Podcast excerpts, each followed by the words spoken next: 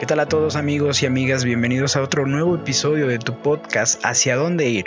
Yo soy tu amigo Losbaldo y espero que este episodio sea de tu agrado y te puedas llevar algo de todo lo que aquí se diga. Sin más, comenzamos.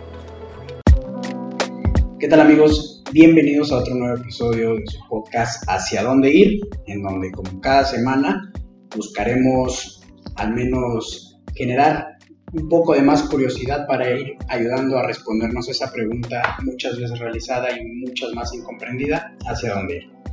El día de hoy eh, es un episodio muy especial, estamos en la ciudad de Jalapa, eh, me encuentro con, un amigo que para aclarar es la primera vez que vamos a tener una plática personal, este, desde un ámbito personal, valga la redundancia. Eh, mi, mi amigo este, licenciado en matemáticas, eh, maestría en estadística aplicada y doctorado en matemáticas. Correcto. Pues sin más, eh, mi buen amigo José Martín Cadena Barajas. Martín, ¿qué tal? ¿Cómo te encuentras el día de hoy? Muy bien, Osvaldo, muchas gracias. Eh, muchas gracias también por la invitación a participar aquí en tu, en tu programa. No, hombre, el, el gusto, como siempre, es mío, de los invitados, porque apoyan esta iniciativa de generar este, espacios de diálogo que puedan ser de aporte para la sociedad en general y que algo de todas las vivencias que nosotros podamos aquí platicar pues nos pueda servir, ¿no? Este, me gustaría empezar por algo, pues, dentro de lo que pude ver hacia ti, veo un gran, al menos si no amor, una gran afinidad hacia las matemáticas, toda esta parte de la estadística. Y me gustaría iniciar por ahí. Eh, ¿Cuándo cómo surge esta, esta iniciativa, esta afinidad, este amor por dedicarte completamente al tema de las matemáticas y la estadística. ¿Cuándo surge, Martín? Cuéntanos, platícanos. Pues fíjate que, que, que surgió más bien eh, un tanto por casualidad. Cuando yo estaba eh, pensando en estudiar una, una carrera, eh, inicialmente yo había entrado a la UNAM, Okay. estaba inscrito en en la Facultad de Ingeniería.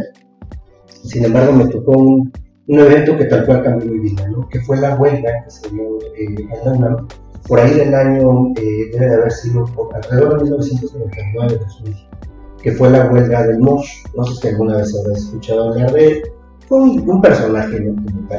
eh, revolucionario para, para sus tiempos, para algunas personas muy de acuerdo con él, otras eh, no tanto. Sin embargo, la Universidad eh, Nacional Autónoma de México permaneció cerrada por un espacio de, no recuerdo exactamente, pero varios meses, ¿no? No llegó al año, pero sí estamos hablando de, de muchos meses que cuando tienes 18 años, pues así todavía más, ¿no? Sí, claro. Entonces, eh, eso me llevó a inscribirme en la UAM, en la Universidad Autónoma Metropolitana, y ahí dentro de la UAM eh, llevas eh, pues todo el, el- el tronco básico, ¿no? el tronco común, y dentro de ese tronco común había muchas matemáticas, y había muchos profesores que creo yo que ellos compartían eh, muy bien su gusto, se contagiaban pues, ese gusto por las matemáticas, Ok, y creo que ahí fue donde hizo el clic realmente la, la carrera la carrera. y donde ya decidí que me iba a quedar precisamente En dentro de las matemáticas. Así es. Ok, estudias en la Ciudad de México. Tú eres oriundo de Jalapa, de México. Cuéntanos un poquito acerca, más que nada, de esa parte. Yo soy de Texcoco, de Texcoco, Estado de México. Ok, Eh, estudiaba en la, en la Ciudad de México, en efecto, durante todos esos, esos años. Y eh, ya después, para estudiar la maestría, fue que me vine a a, a- Jalapa, ¿no? con, con mi entonces novia, ahora mi esposa, ¿no? que también se mudó para estudiar la maestría. Ese fue el, el- el tema que traíamos juntos, precisamente, pues eso fue lo que, lo que decidimos en aquel momento. Ok, o sea que básicamente eh, su cambio de residencia es dado por el tema de seguir estudiando la especialidad tuya como de tu esposa, en aquel entonces tu novia. Igual, la, la maestría enfocada al tema de matemáticas. Cuando tú sales de la carrera de licenciatura, tenías como un plan, eh, digamos, en el, en el tema profesional o académico, para tú seguir orientando tu, tu- tu afinidad a las matemáticas o fue un, un tema, a lo mejor, no sé, de alguna de alguna cuestión para aprovecharla, alguna este, oportunidad laboral. No sé cómo se da este tema de si fue orientada por el gusto o fue a lo mejor circunstancial el tema de la maestría. Fíjate que fue lo que más me gustó de matemáticas y estadística. por la parte de que es, es eh, probablemente una de las cosas más tangibles que puedes tener en matemáticas. ¿Por qué? Porque lo puedes aplicar directamente. Eh, eh, lo puedes llevar a, a, temas completamente aplicados, este, vamos, la, vida, vida cotidiana, se, podría, se podría llamar así, en la vida científica también, por supuesto. Pero hay, hay mucho en matemáticas, es muy bonito también, que, que, tiene que ver con análisis matemático, por ejemplo, o con geometría también ya a unos niveles muy, muy avanzados, álgebra también. Eh, sin embargo, esa, esa parte eh, pues vive nada más en tu cabeza, ¿no? Y es difícil, pues, el, tocar esa Materializar ese conocimiento, digamos. Cosa que en estadística no pasa. Estadística no puedes aplicar los métodos estadísticos como tal, los puedes aplicar directamente a infinidad, realmente infinidad de cosas ¿no? que, que puedes encontrar en el mundo cotidiano. Fíjate que curiosamente yo, digo, para, para esta plática eh, quería estar, digo, no al, grado definitivamente que tú te encuentras, pero sí más o menos saber eh, esta parte de la estadística y estaba revisando que dentro, pues uno pudiera imaginar que estadística solo es aplicable a un cierto tipo de, de nuestro, a un cierto tipo de, en, nuestra vida cotidiana, ¿no? Y resulta que su aplicación es, vaya, inmensa. Tan solo revisaba que, pues a lo mejor se podría pensar que la estadística solo es para el tema de juegos, por ejemplo, de, de, azar, este, el tema de las apuestas deportivas, este, eventos a lo mejor como pronosticar cuestiones del tiempo, pero pues también aplican mucho para una planeación estratégica, hablando administrativamente, para reducción de riesgos, este, mucho de eso, ¿qué tanto también influye en tu vida personal? ¿Cómo cambia tu vida el entender la estadística hacia un plano personal? Digo, aquí ahí aprovecho la pregunta para saber si tú eres una persona, si te consideras una persona, no sé, ordenada, disciplinada, si eres muy de tener así como rutinas de tu, de tu día a día, y si eso ya lo traías desde, desde antes de estudiar la maestría o la licenciatura, y cómo te cambió como ya encontrar ese plano de la estadística y todo lo demás Fíjate que yo creo que ese, ese, ese orden, ese, eh, pensamiento, yo le llamaría, un pensamiento muy esquemático, muy, práctico en, muchas eh, cosas de la vida cotidiana, yo creo que más bien te ayuda y te, te hace ver que cuando llegas a las matemáticas ese es tu lugar.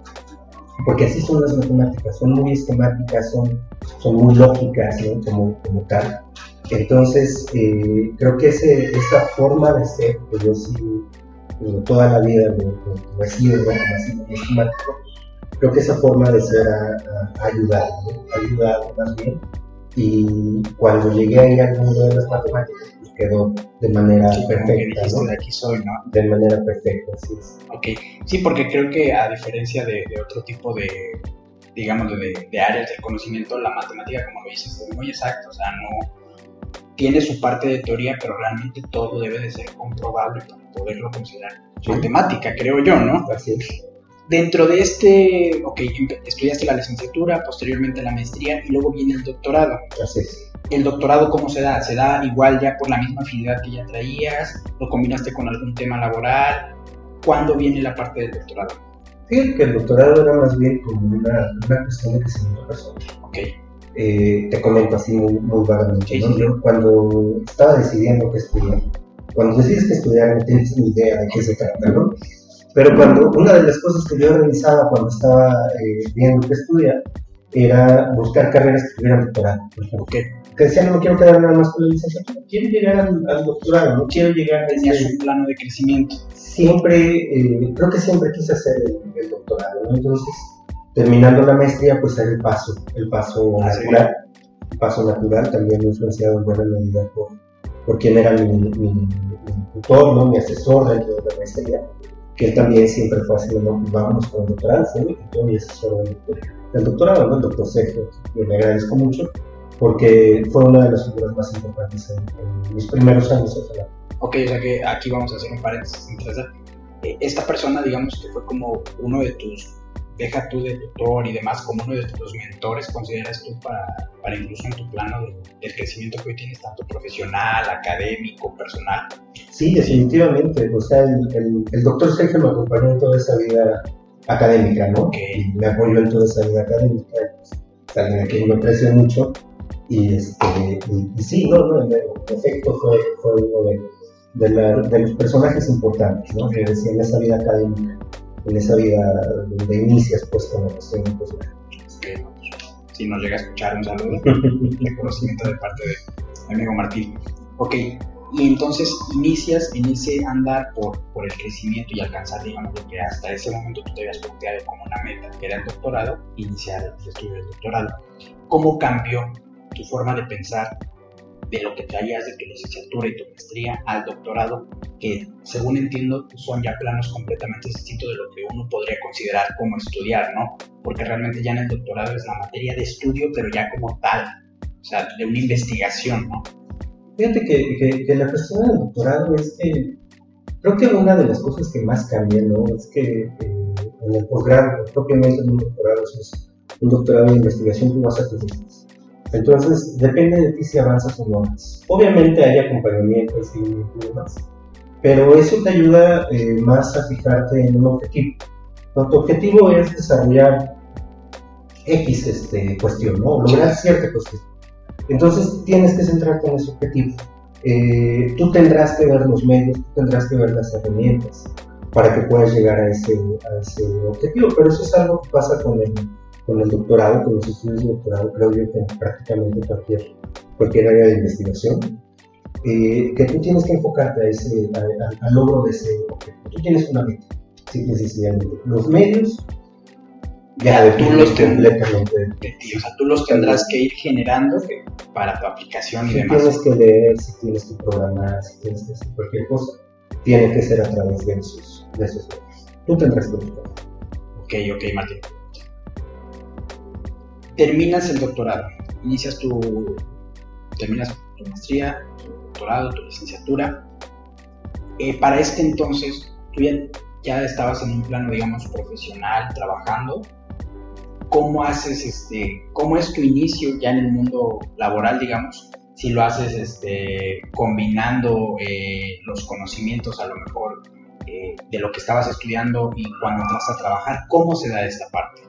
Fíjate que la, la, cuestión, eh, en la maestría sí estudiaba y trabajaba, prácticamente desde que llegamos a Sinaloa, pues había necesidad de trabajar, entonces pues, por supuesto que había que, que buscar trabajo desde, desde muy al inicio. Eh, al principio en el, doctorado no, no, no, trabajaba, sí me dedicaba un poquito más, más eh, de lleno, incluso en, alguna parte del, doctorado, por ahí de la mitad del doctorado, eh, después ya nos fuimos a hacer una instancia a, otro país, y pues eso obviamente requería que no, que no tuviéramos trabajo, ¿no? Este, regresando ya de, de, de aquella instancia, eh, fue que sí, ya estaba terminando el doctorado, ya estaba con, lo último, ¿no? De los últimos semestres ya más bien para escribir tesis y demás. Y ahí sí fue cuando volví a entrar a, trabajar, ¿no?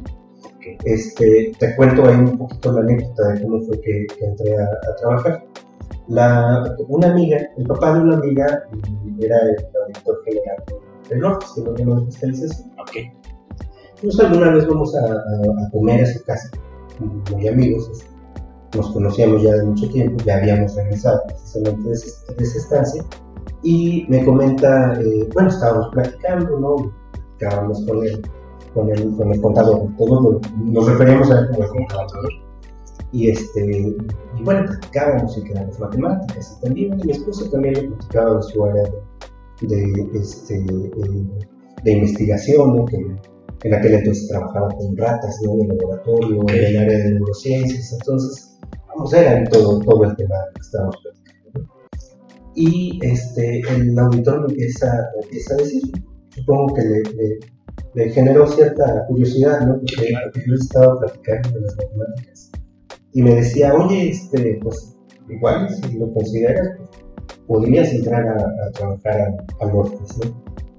Y yo así, no, contador, pues es que estoy terminando el doctorado y demás. Total que él me, él me decía, ¿no? Y me, me, hacía la invitación, ¿no? Una invitación que vamos, que el auditor mismo te invite. Definitivamente. ¿no? Pero yo, yo, estaba en, de no, yo voy a dedicar el doctorado y demás. Total que al final me dice el, el contador, bueno, ¿quieres trabajar en Así sí, contador. Así sí. Así entra a trabajar, ¿no? precisamente, ¿no? Oye, fíjate que algo bien curioso, y te lo, te lo platico yo en, en este, este, tema personal. Yo, eh, de formación, mi primera carrera fue contador público. Estudio contaduría y a la par yo trabajaba en un ayuntamiento, en una administración pública. Y fíjate Ahí que nos conocimos ahí nos precisamente. conocimos precisamente, eh, muy vagamente. Y alguna vez en, en mi, digamos, en mi andar en esa administración y al terminar mi carrera, como que en ese entonces mi punto primordial, mi objetivo en algún momento fue era como pertenecer al Orfis, porque yo siempre he visto este órgano como un órgano, este, digo, para un mundo de contadores, pues yo lo veía muy cuadradito, o sea, muy, muy disciplinados todos, muy perfeccionista, innovador en, en muchas áreas, etcétera. Y en algún momento, fíjate que a mí, a mí me llamaba mucho la atención este, poder a lo mejor pertenecer en un futuro a esta organización. De ahí que, bueno, fui conociendo personas, este, para mí, en un plano personal, memorables, y, es justo como que uno de los objetivos principales de este, de este podcast, pues poder generar más que un pretexto, la estancia, una instancia idónea para poder llevar este tipo de pláticas y poder generar ahí este, una combinación de conocimientos que puedan aportar. Y fíjate qué curioso, ¿no? Porque a mí me, me sorprendía mucho este, esta parte y poder tener ya esta plática en un plano más personal gracias a este espacio, pues para mí es algo de lo que me llena mucho de este espacio, de este podcast. Súper. Ahora que mencionas el tema del Office, a mí me llamó mucho la atención desde que conocí la parte de... Tú estando en el Office, nos vamos a desviar un poquito, después regresamos a la parte de tu historia. Tú dentro del Office, eh, de acuerdo a, a, la historia que me hiciste favor de enviar, trabajaste en el área de tecnologías, fuiste sí. director del área de tecnologías del Office. Eh, ahí te toca trabajar para desarrollar lo que es el Conver. Sí, así es. Básicamente, para, para, todos los que nos escuchan o nos ven, el Conver es una herramienta que permite visualizar en tiempo real los avances físicos y financieros de. Más que nada y entrar en el ámbito, digamos, administrativo público, cómo es trabajar, cómo es liderar un proyecto de esa magnitud que estamos hablando que es crear un sistema que va a funcionar en los 212 municipios del estado de Veracruz. ¿Cómo es? ¿Cómo se siente esa responsabilidad?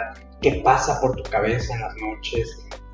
¿Cómo dormías cuando se trataba de entregar una entrega? Cuéntame un poquito de esa parte. ¿Cómo es ese desarrollo? ¿Cómo se da? Te cuento del Conver, que es, es, este... Yo le tengo mucho cariño, ¿no? Al, al sistema, por supuesto, al Office también. Eh, eh, yo pasé ahí trabajando casi siete años eh, y tengo muy buenos amigos, amigas también, compañeros, vamos a todo. Le tengo mucho cariño a la, sí, institución y como tal creo que hace una labor muy, muy importante, mucho, muy, muy, muy importante para todo el quehacer gubernamental a nivel estatal.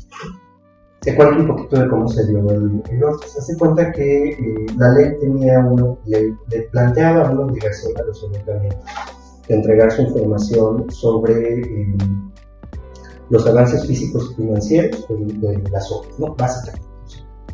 Eh, entonces, pues bueno, empezamos a desarrollar un sistema justo cuando, cuando yo entro como director de esa área, el sistema todavía no estaba operando como tal, tenía un desarrollo previo, pero no estaba operando como tal. Entonces, y ese era el CIMBER, ¿no? que es de donde proviene toda la información para todos. Entonces, cuando empezamos con el, con el desarrollo del, del CIMBER, bueno, trabajaron muchas personas, obviamente, realmente yo ahí no, no tuve una, una cuestión, eh, vamos, no muy fundamental, ¿no? Sí, en claro. el desarrollo, porque ya había mucho hecho anteriormente por muchas figuras, ¿no? Que, que habían alimentado todo esto. Sin embargo, cuando vemos la, la información ahí, y platicando precisamente con, con el auditor, eh, eh, él me decía, bueno, esta información está, está interesante, ¿no?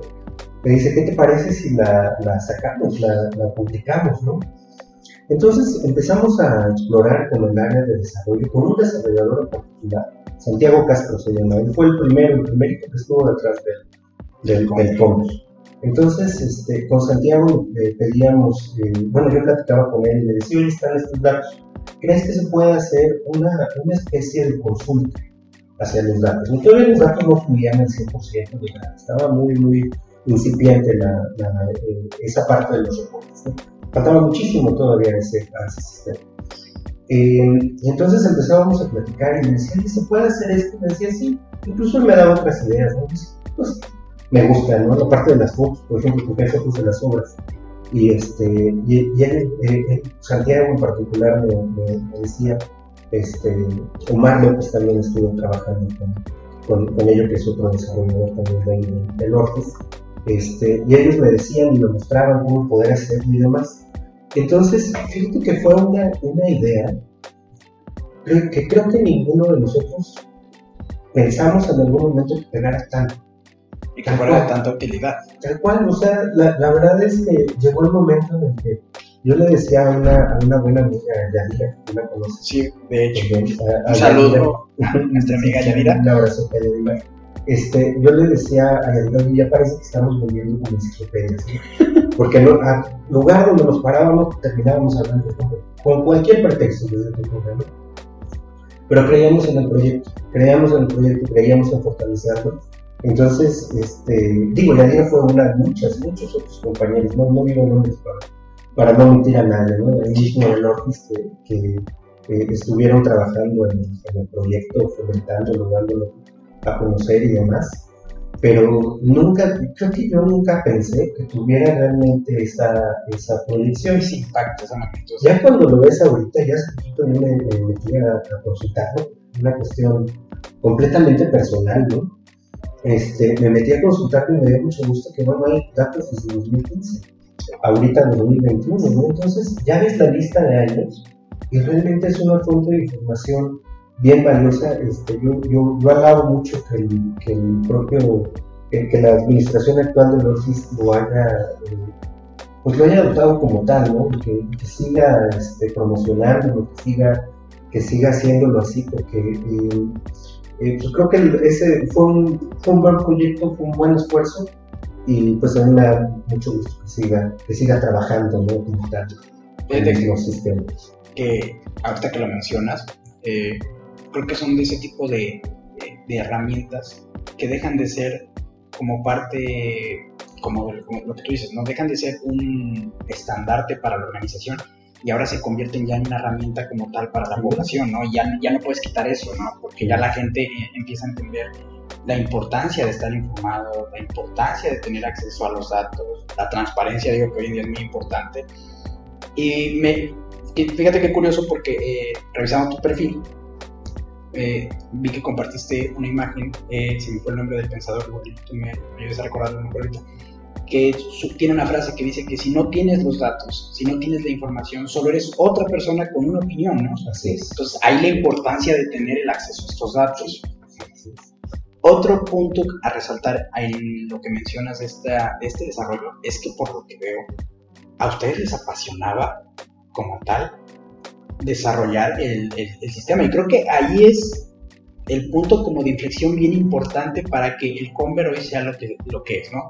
lejos de a lo mejor ya lo que es la exigencia de la población, a lo mejor los galardones que pudo haber tenido a nivel estatal o nacional, lejos de eso, creo que el punto importante es la pasión con la que ustedes lo, lo materializaron, porque en realidad ustedes le dieron algo a la población, le dieron algo a, las organizaciones que ni siquiera las organizaciones mismas o la población sabían que querían. O sea, desde un punto de vista, a lo mejor te lo planteo como personal del marketing, el marketing es ofrecerle a la gente, es insinuarle algo que, que no sabe que necesita. Y ustedes hicieron eso básicamente con el Conver. Y lo hicieron de tal modo, de tal pasión, que pues al día de hoy ha perdurado desde su creación y ya lleva un buen tiempo ustedes realmente estaban apasionados cuando hicieron esto? ¿Cómo era para ti cada vez que podían ir como que avanzando dentro de las etapas del, sistema? Sí, fíjate que nos, gustó mucho y nos quedó mucho todavía que, que queríamos hacer ahí con el, sistema, ¿no? Todo es perfectible, yo estoy seguro que, incluso ahora que lo, he consultado, es, veo mejoras, ¿no? Es me da muchísimo que lo sigan este, perfeccionando. Eh, fíjate que, que, hubo muchos compañeros de nivel que fue lo que te decía, eh, que, lo tomaron también como estándar. O sea, les gustó, les gustó, el sistema gustó y el sistema pegó. Entonces, eso fue lo que, lo que eh, del modo en el que empezamos precisamente a, publicarlo y de repente llegaba alguna, alguna invitación ¿no? por parte de, de algún, eh, vamos, de algún amigo, de algún colega también, de instituciones educativas y, nos decían, bueno, participen en este congreso, ¿no? Denos una plática de esto. Sí, con mucho gusto, ¿no? Incluso hace poco este, una persona que yo respeto y admiro mucho, de la Universidad de Guadalajara me invitó a dar parte de un seminario, eh, precisamente en un, diplomado que hicieron, que está eh, ligado con la participación ciudadana en el uso de este tipo de herramientas.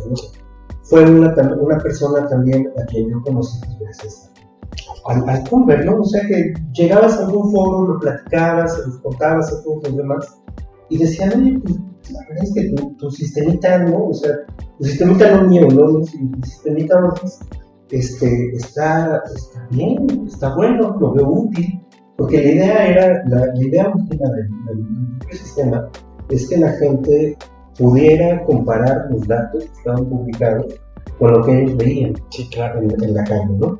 Entonces, ¿qué era lo que pasaba? Si en el caso de que eh, alguien encontrara alguna irregularidad con una foto suben la, la, calle aquí bonita, pavimentada y todo, pero la gente que no está, que lo denunciaran. Ese era el fin último del, del, del, del Conver, ¿no? Como órgano de fiscalización, obviamente, lo que te, lo que te eh, vamos, uno va buscando la transparencia de los municipios, al menos no como eje, ¿no? No, no como primera instancia, sino más bien eh, poder hacerte, poder tener elementos para poder hacer tus auditorías, básicamente lo que, lo que se realiza.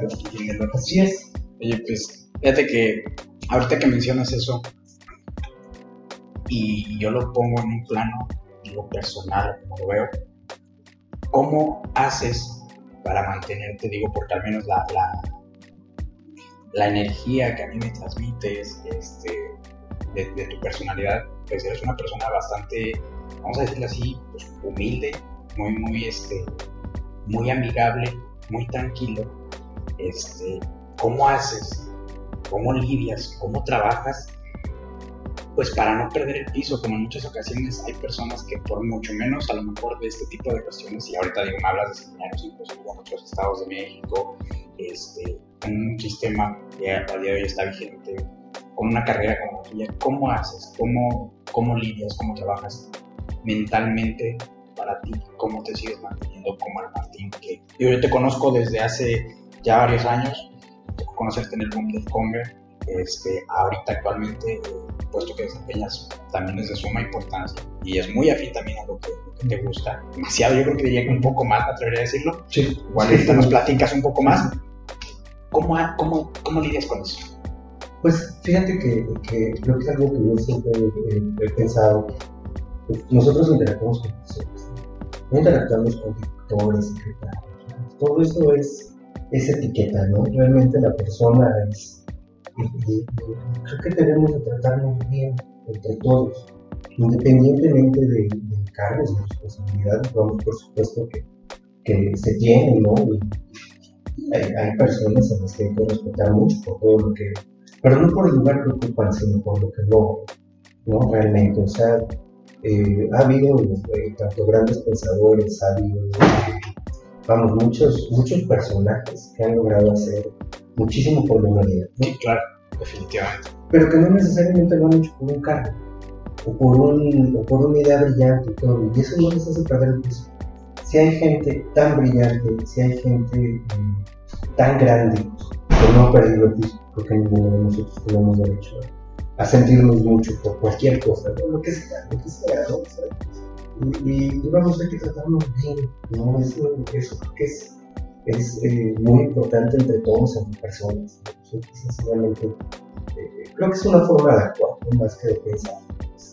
Eh, eh, sí me atrevo a decir que, que pues, procura hacerlo, ¿no? procura hacerlo, que, que independientemente de, de, qué nivel o cargo, pues, nunca pienses en, en esa parte, sino más bien en las personas.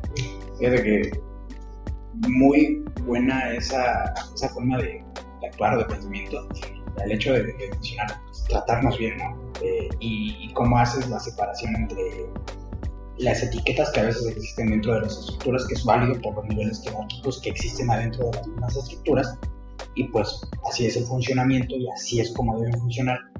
Pero como es bien importante separar, eh, pues podríamos decirle, el personaje de la persona, ¿no? Tú estás dentro de una estructura y a lo mejor ahí tu personaje, ok, es respetar la jerarquía de la persona que está arriba de ti, es este, saber llevar a las personas que dependan de lo que tú hagas, pero fuera de, fuera de esa estructura, volver a ser la persona que pueda ser la persona que interactúe al mismo plano, porque creo que como lo dices, y es bien importante, todos nos encontramos dentro de, dentro de un mismo plano. O sea, al menos yo también así lo veo. Y a mí me da, por eso lo comentaba, a mí me da mucha, muy buena impresión este, tu forma, porque desde que te conozco y hasta la fecha, digo, siempre hubo como que esa la, apertura, desde incluso yo antes de, proponer esta plática, porque tuvimos ya dos, tres pláticas muy, muy, muy, muy rápidas, pero me daba muy, muy buena sensación este, como persona, con una muy buena apertura y, y, y no alguien con quien se podía platicar ¿no? en su momento. Y eso es bien importante vamos a, a regresarnos un poquito más. Eh, estabas platicando la parte del doctorado y mencionaste eh, que te tocó hacer una, una, estancia en el extranjero. Eh, no sé si, nos, si, te gustaría platicarnos un poquito dónde fue, si era del mismo doctorado, más o menos a qué altura del doctorado y, y qué tiempo duró esta estancia.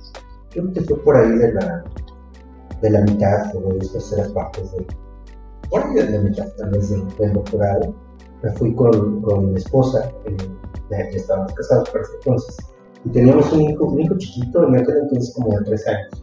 Okay. Y íbamos los tres a vivir a, a Montreal, a Canadá. Okay. Este, una ciudad súper bonita, súper, súper, súper bonita. Nosotros llegamos afortunadamente en, en verano allá en la ciudad, entonces eh, tuvimos tiempo para aclimatarnos al, al frío, la, la, verdad no lo padecimos. ¿no? Y este, la buscamos y corrimos con la suerte. Creo que fue una, una cuestión de, de, mucha suerte, de que encontramos dos universidades que nos aceptaran a, a realizar una estancia. Eh, eran universidades distintas en las que íbamos, pero estaban en la misma calle, separados por muchos kilómetros. Perdón, en la misma ciudad, en la misma calle. ¿no? Sherwood se llamaba la, la, calle donde estaba la Universidad de McGill, que era donde yo donde hice la, la estancia y mi esposa estaba en la Universidad de, de Concordia. ¿no? Y mi hijo en la guardería, lo llevábamos a la, guardería. Este, digo, supongo que no, no, no, veo que lo haya, lo haya sufrido, pero también fue un buen reto para, para él, porque pues, de tres años, casi cuatro años, y llegó a una, a una guardería donde hablaban inglés y francés. Entonces, este, pero luego veías a los niños y ya ellos se comunicaban sabías que se comunicaban porque se reían todos al mismo tiempo en el mundo.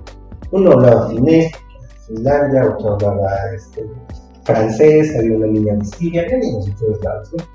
Pero yo creo que sí se entendía donde se reían todos al mismo tiempo, ¿no? Entonces, creo que lo lograban, lo lograban. Y este, fue una experiencia muy padre, ¿no? Lo hecho Lo recomendaría para cualquiera que esté estudiando un doctorado apoyado por CONACYT, porque CONACYT te, te da esa oportunidad Sí, ahorita no por la cuestión de la pandemia, la pandemia. ¿verdad? Pero, pero existe esa posibilidad eh, cuando estás haciendo un doctorado. Vale muchísimo la pena. Puedes ir hasta un año a estudiar. Justo es lo que te iba a preguntar, eh, ya lo acabas de mencionar. Vale muchísimo la pena. No me quiero imaginar el, el, el exponenciar, cómo exponencia tu, tu nivel, eh, el poder hacer una instancia en otra cultura, eh, con otro idioma, con otra manera de pensar completamente distinta. ¿Cómo es eso? ¿Qué, en, qué, ¿En qué tanto te influye a ti al, momento? Ya no solo académicamente, porque si no, como tú lo dijiste, o sea, por ejemplo, tuviste la experiencia de, de empezar a independizar a un bebé de tres años, que se comunicara con personas que no hablan un idioma. Eh, ustedes también, digo, imagino que lo hablaban, pero pues ya practicarlo ya realmente allá cómo es, cómo cambia tu perspectiva, cómo cambia tu forma de pensar, pues vivir en otro país y entender cómo sus culturas. Fíjate que si la pasas bien, es muy enriquecedor. Y me atrevo a decir si la pasas bien porque pues, probablemente habrá gente que, no le vaya muy bien con sí, las claro. experiencias que al contrario debe ser algo muy, muy traumante. Nosotros afortunadamente la pasamos muy bien, íbamos juntos, los tres como, como familia, recibimos visitas también de la familia, este, vamos, al menos los vimos, ¿no? A, Así es. eh, este, a los papás en, en algún, eh, en algún momento, ¿no? Mientras estábamos allá.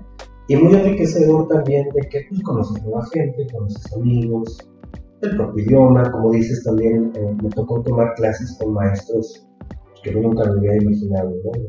Buenísimos, ¿no? Mi, mi propio tutor, el doctor este, David Stevens, eh, eh, buenísimo, una eminencia, ¿no? En, el, en el área precisamente en la que estaba eh, eh, yo estudiando, y también eh, me recibió con los brazos abiertos. ¿no? Entonces, como que todo nos fue bien en aquel, en aquel entonces, y a nosotros nos encantó, nos encantó definitivamente y por ahí ¿Crees, en el extranjero. ¿crees tú que, que el, el- el poder, ya aparte de Colombia, el manejar el idioma en la cultura cambia por completo la forma en que nosotros vemos? eh, vamos, porque a lo mejor nosotros decimos, ok, quiero aprender el, inglés, pero lo aprendemos aquí en México y aquí lo aplicamos. Pero aprender el inglés y, y hablar inglés en Estados Unidos, o en este caso hablar inglés en Canadá, creo yo que te da a ti eh, como el contexto entero de cómo es la cultura y de cómo piensa, en este caso, un canadiense. Sí, fíjate que sí, aunque creo yo que el, el- el tiempo, un año, habrá quien sea muy, muy, este, muy hábil en cuestión de los, idiomas y muy rápido este, pueda tomar lo que traiga muy buenas bases también, muy rápido se, se aclimata. Yo, yo no llegué con esas, esas bases la primera vez que me entrevisté con mi tutor. Inventes, o sea, yo, yo había estudiado inglés, mi tutor era del Imperial College de Londres, entonces era vivo en Canadá, pero él era británico, con acento inglés, inglés también. Yo creo que le entendí como la mitad de lengua, ¿no? Estaba la primera vez que platiqué con él ya ahí directamente en la, en la universidad. Entonces, pues, toca- te toma un poquito de, de tiempo. Eh, no sé, te digo, solo que sea muy intensivo en un año, digo, en un año lo entiendes bien, pero hay, hay incluso ciertas este, especie de chistes, ¿no? Es lo que te voy a decir, sí, como ese contexto, ¿no? Sí, todo, todo lo que le llaman slang, ¿no? Que, que es ya de formas de hablar este, ya muy, muy propias. Incluso hasta regionalismo, nosotros tenemos también el Es español, lo que te ¿no? voy a decir, pero en el español, por ejemplo, tenemos los chistes, el albur, que es Claro. algo muy peculiar del español, Claro. pero no creo que sea único del español, deben de tener sus formas, sus modismos. Sí, palabras también, contracciones de palabras. Entonces yo creo que, que, bueno, al menos en mi caso, pues yo sí necesitaría de más tiempo, ¿no? Incluso eh, cuando te reunías con amigos, pues diciendo, oye, te juro que yo soy más, más, soy más inteligente en español, ¿no? Porque no te puedes expresar bien. O le puedes decir, soy más chistoso en español, porque realmente no, no alcanzas, ¿no? Exacto. A, a, este, a comprender todo y tampoco expresarte todo como cuando es lengua, lengua Lengua materna, ¿no? Sé, sé muy bien que después de, de cierto tiempo este, lo logras, ¿no? Cualquier idioma. Pero eh, a nosotros, también nos- entre nosotros, obviamente hablamos español, ¿no? Entonces, eh, eh, creo que todavía me faltó un poquito de tiempo como para poder Adherir en- sí, tal y entender el 100% de lo que dice, porque aunque lo entiendes, aunque sabes, tal vez puedes entender la traducción literal, pero se te puede ir un poquito de la intención de las frases, ¿no? Del, del- del- del contexto. pues, Y aparte no dejas de estar como que en esa postura de saber si lo estoy diciendo correctamente, no te puedes dejar así ir como, como naturalmente eres, ¿no? Claro. O sea, estás como que no quiero tener errores, no quiero tener errores y entonces eso no te permite como que ni, ni explayarte ni al mismo tiempo sentirte cómodo y tratar de absorber toda esa parte. Fíjate que yo creo que al final ya dices, "Ay, voy a hablar con todos los amigos, ¿no? O sea, no, no de manera descuidada, más como que vale, no, me Sí, sí, importa, sino más bien, si, si te estás cuidando mucho de eso, pues nunca logras comunicarte, ¿no? Sí, Entonces, mejor te sueltas, este, aceptas que te corrijan, pues eso está, está bien, está perfecto, ¿no? Eh, y creo que es la forma, la forma en la que logras expresar. Oye, fíjate que, que bien interesante esta, esta, esta estancia y toda esta parte de tu promoción. Eh, y antes de salirnos del, del tema estadístico, entrar a, a otro tema de tu nuevo, este, tu nueva etapa, digamos, profesional, ¿qué tanto crees, y lo pregunto desde, tu plano de conocimiento, que la estadística? Yo sé que ya hay planos dentro de nuestra vida cotidiana que la estadística nos puede anticipar eh, en, un gran porcentaje, bueno, una medida de porcentaje diferente, diferentes eventos. ¿Qué tanto crees tú que digo, la estadística apoyada a lo mejor de otras este, áreas del conocimiento pueden llegar a ser tal cual de predecir en un porcentaje mayor ciertos factores de nuestra vida cotidiana. Y ya no hablo a lo mejor, digo, la estadística es aplicable en un tema de meteorología, si recuerdo, digo, puedes, este, puedes predecir cuestiones climatológicas, ¿no? Puedes predecir cuestiones de, de la bolsa de valores, puedes predecir muchas cosas. Pero ¿crees tú que la estadística pueda tener, o no sé si ya los tenga ya, pero predecir cuestiones ya más como, como comportamientos? Fíjate que comportamientos sí, pero comportamientos globales. Y creo que de eso hay que estar muy, muy conscientes. Este, piensa, por ejemplo, y creo que el, ejemplo más, más tangible ahorita, la cuestión de las vacunas. Okay. Todas las vacunas te hablan sobre cierto porcentaje de efectividad. ¿En qué basan ese porcentaje de efectividad en las pruebas? Tú haces pruebas, obtienes datos y con esos datos puedes proyectar lo que va a suceder, ¿no? Entonces, eh, eh, con las vacunas dices, tienes cierto porcentaje de efectividad ante síntomas leves, ante síntomas graves y ante muerte. ¿Cuál es lo importante? Que las vacunas, todas las vacunas que están ahorita en el, mercado te protegen el 100% contra ¿no? Entonces, vamos, eso ya es, ya es genial. Eso no quiere decir que nadie se vaya a morir si tiene una vacuna.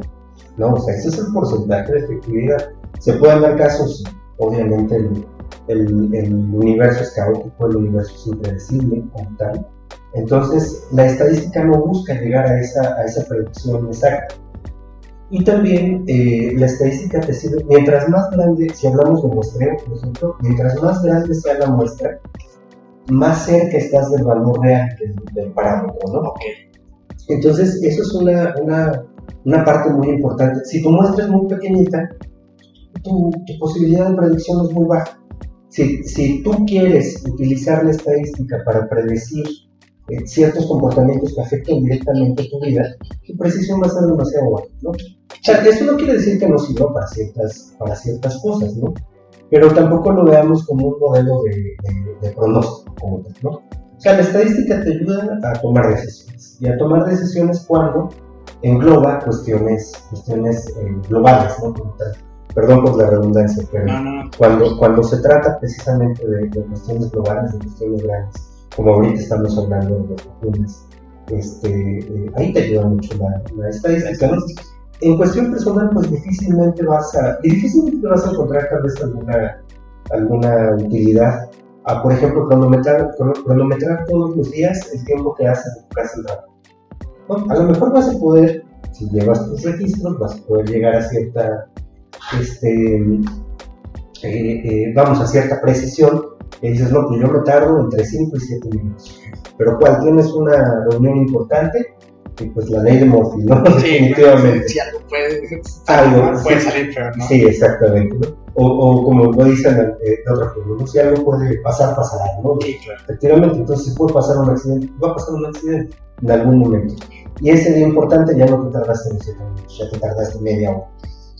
Sí. Vamos. Sí. Ahí, ahí es donde, donde te digo que a lo mejor pierde un poquito de, de no, no quiero decir de efectividad, sino de utilidad más bien, ¿no? Sea, ¿para qué nos sirve para estas cuestiones globales? Cuestiones individuales, hay que dejar que la vida fluya ahí, ¿no? Sí, claro, porque digo, no sé si en algún punto tú de, de, de, todo este estudio te enfrascaste a lo mejor en, en el sentido de, digo, eh, mucha, hay muchas teorías de que la vida es, este, pues es binaria, básicamente que hay varios programadores que, que aseguran que tal cual se programa un sistema, un software, es casi casi como nuestra vida, porque a lo mejor podemos pensar que nuestra singularidad de pensamiento es como que muy libre, pero en realidad son como que consecuencias de las acciones que vamos tomando y que en realidad si te, si te vas regresando es como sí, no, sí, no, unos y ceros, ¿no? Resulta que es binario. En algún punto de tu, de tu estudio te, te, enfrascaste en esta parte o mejor aún, tú consideras que nuestra vida sí se va basando en, en acciones que se van sumando de sí y no, de unos y ceros, y nos, nos, nos contamos la mentira de que tenemos como que este libre albedrío de pensamiento, cuando en realidad a lo mejor son constructos de, de nuestras propias consecuencias que hemos ido eligiendo. ¿Tú qué consideras? Pues fíjate que yo, yo, yo pienso que más bien un poco más como en, en acción-reacción, ¿no? O sea, que, que, todo lo que nos pasa pues es consecuencia precisamente de, de, de, todo lo que vamos sumando, ¿no? De toda nuestra vida. Yo me niego a creer que tenemos ya como un destino determinado, ¿no? Yo no, yo no soy partidario de ¿No compartes eso? No, yo no lo, yo no lo comparto. A lo mejor porque no quiero creerlo también, o sea, yo prefiero pensar que, eh, que, que somos más libres, ¿no? que, que, nuestras decisiones nos van, nuestras decisiones, nuestras acciones nos pueden dar, dar este, eh, ventajas, desventajas a ciertos, ciertos lados.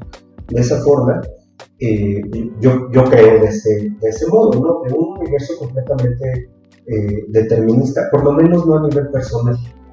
¿no? O sea, pienso yo que tal vez a un nivel macro, ¿no? y eso es un poco de eh, pues de cierto estudio como la astrología y demás, pues hablamos de un universo de expansión, y que ese universo de expansión probablemente después se va a contraer, ¿no? Entonces, y que el tiempo corre hacia atrás, yo no creo que el tiempo corre hacia atrás, ahí comentamos, más bien este, es un, fenómeno mucho más eh, complicado, me gusta, me gusta mucho, ¿no? Esa, todas esas teorías eh, que siguen siendo teorías que están basadas en observación, eh, creo que valen mucho al final. Sí, muy respetables. sí, sí, sí. Jamás vamos a poder lograr llegar a un hecho cierto, ¿no?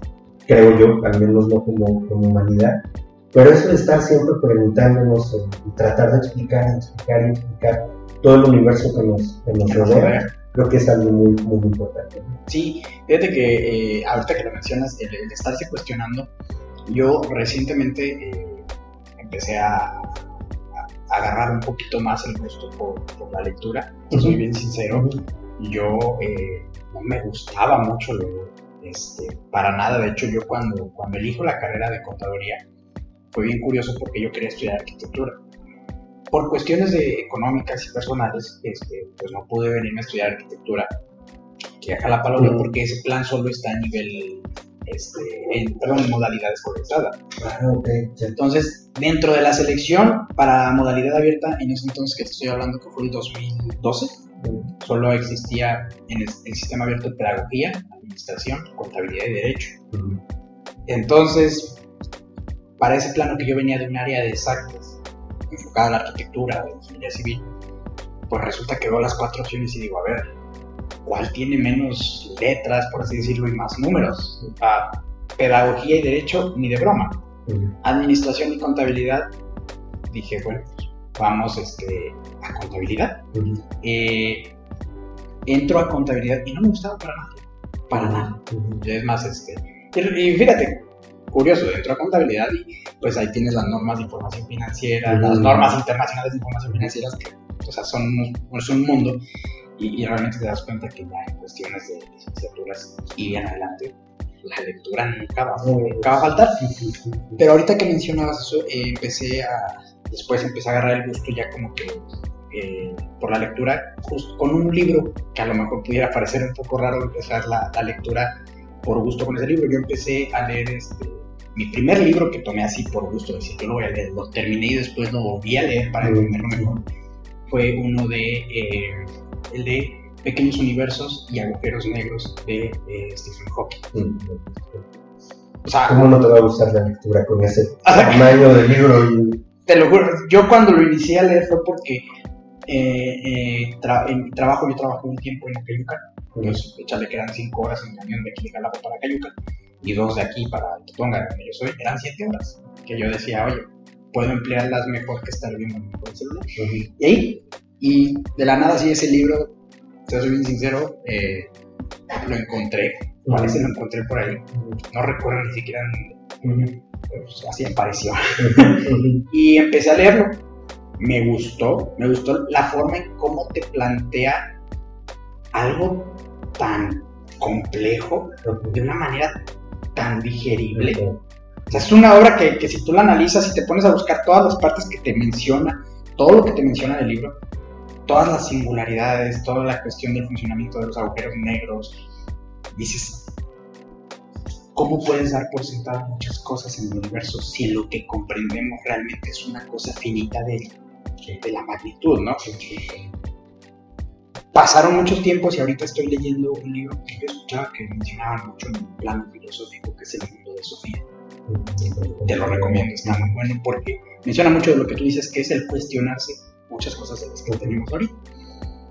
En ese, en ese libro, básicamente es la historia central es una maestra hablando en la niña, su nombre es Sofía, explicándole el plan filosófico del mundo.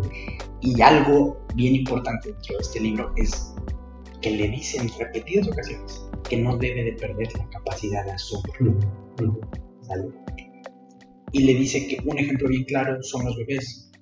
Cuando ellos me pasaron perro, pues su reacción es, no sé, wow, wow. y, y, están emocionados. Y tú eres muy de, sí, ya, es un perro y, le dice que al menos tendrían que pasar unos 200 o 300 eventos similares para que el niño dé por sentado, ok, eso que está ladrando, que está haciendo algo inusual, es un perro, así como nosotros lo entendemos. Y dice que si nosotros vamos por la vida sin tener una capacidad de asombro, es como ir por la vida sin tener presente la muerte. No podemos eh, apreciar la vida sin la muerte, como tampoco podemos apreciar la muerte sin tener en claro lo bonito que es vivir la vida.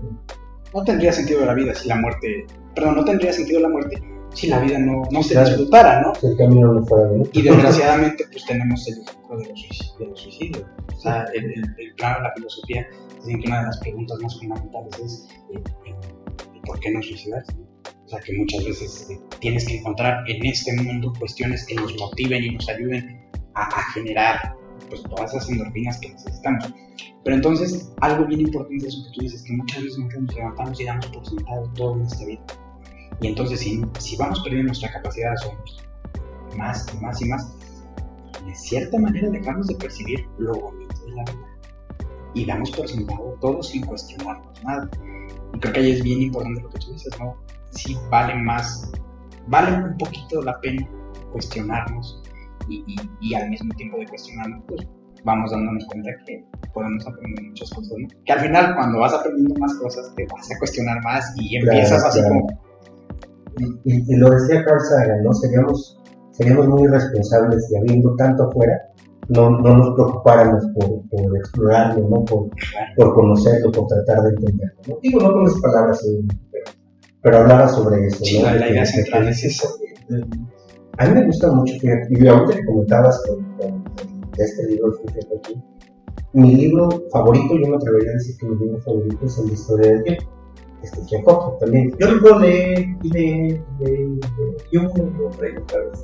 Y cada vez, eh, creo que fue un excelente divulgado, porque a muchos nos, nos, eh, nos sembró ese, ese, gusto, ese interés, esa pasión incluso por cuestiones eh, del universo, ¿no? por preguntarnos sobre el universo, por conocer el, el, el universo. Yo sigo a, a NASA, a Hubble, a, todas las agencias espaciales, todos los que, los que publiquen este, este tipo de cosas. Recientemente eh, salió por ahí en, en, una de las redes sociales un video de la Estación Espacial Internacional que lo cruzaron enfrente de la Luna, ¿no? Sí, sí.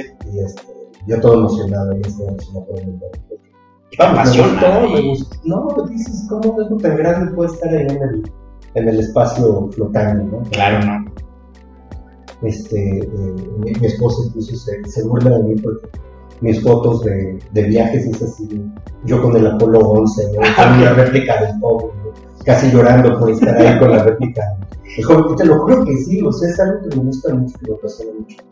O sea, el, entender todo lo que, lo que esa tecnología nos ha dado como humanos, ¿no? lo que nos ha enseñado, que nos permita vivir como vivimos actualmente, ¿no? O sea, que es muy cómodo. Tal vez la gente en la Edad Media también dice, pues, es muy cómodo como estamos viviendo. Pues sí, o es, lo que conocemos, ¿no? Después no sé cómo va a ser, no sé si va a ser mejor o no de cómo estamos en este, en este momento, pero eh, pues creo que la humanidad está pasando por, un, por una cima, ¿no? En, en, en, ese tipo de cuestiones. ya nos está empezando a pegar cuestiones climatológicas Sí, que, hay que- hay que cuidar, ¿no? Y hay que ser muy responsables con eso. El, el planeta es un sistema muy robusto, ¿no? Que a pesar de que lo bombardeamos todo el tiempo, todavía no nos pasa la factura tal cual. Al, al menos no nos la pasa de ¿no? El calor y todo eso, vamos, porque toda la comunidad científica ya lo empieza a ver como un foco, foco rojo, ¿no? Ni siquiera amarillo. ¿sí? El- el- el- vamos, ya tenemos que empezar a, a pensar en ello, pero este, creo yo que estamos pasando por un excelente momento en este- Sí, ¿no? como humanidad, ¿no? Y fíjate que el otro día escuchaba en una entrevista eh, y una de las personas que estaban entrevistando es ahorita, hombre, pero decía que curiosamente casi en todas las, en, en toda la historia, si tú analizas, habrá quien diga que es el mejor momento que estamos pasando y habrá quien diga que es el peor momento que estamos pasando.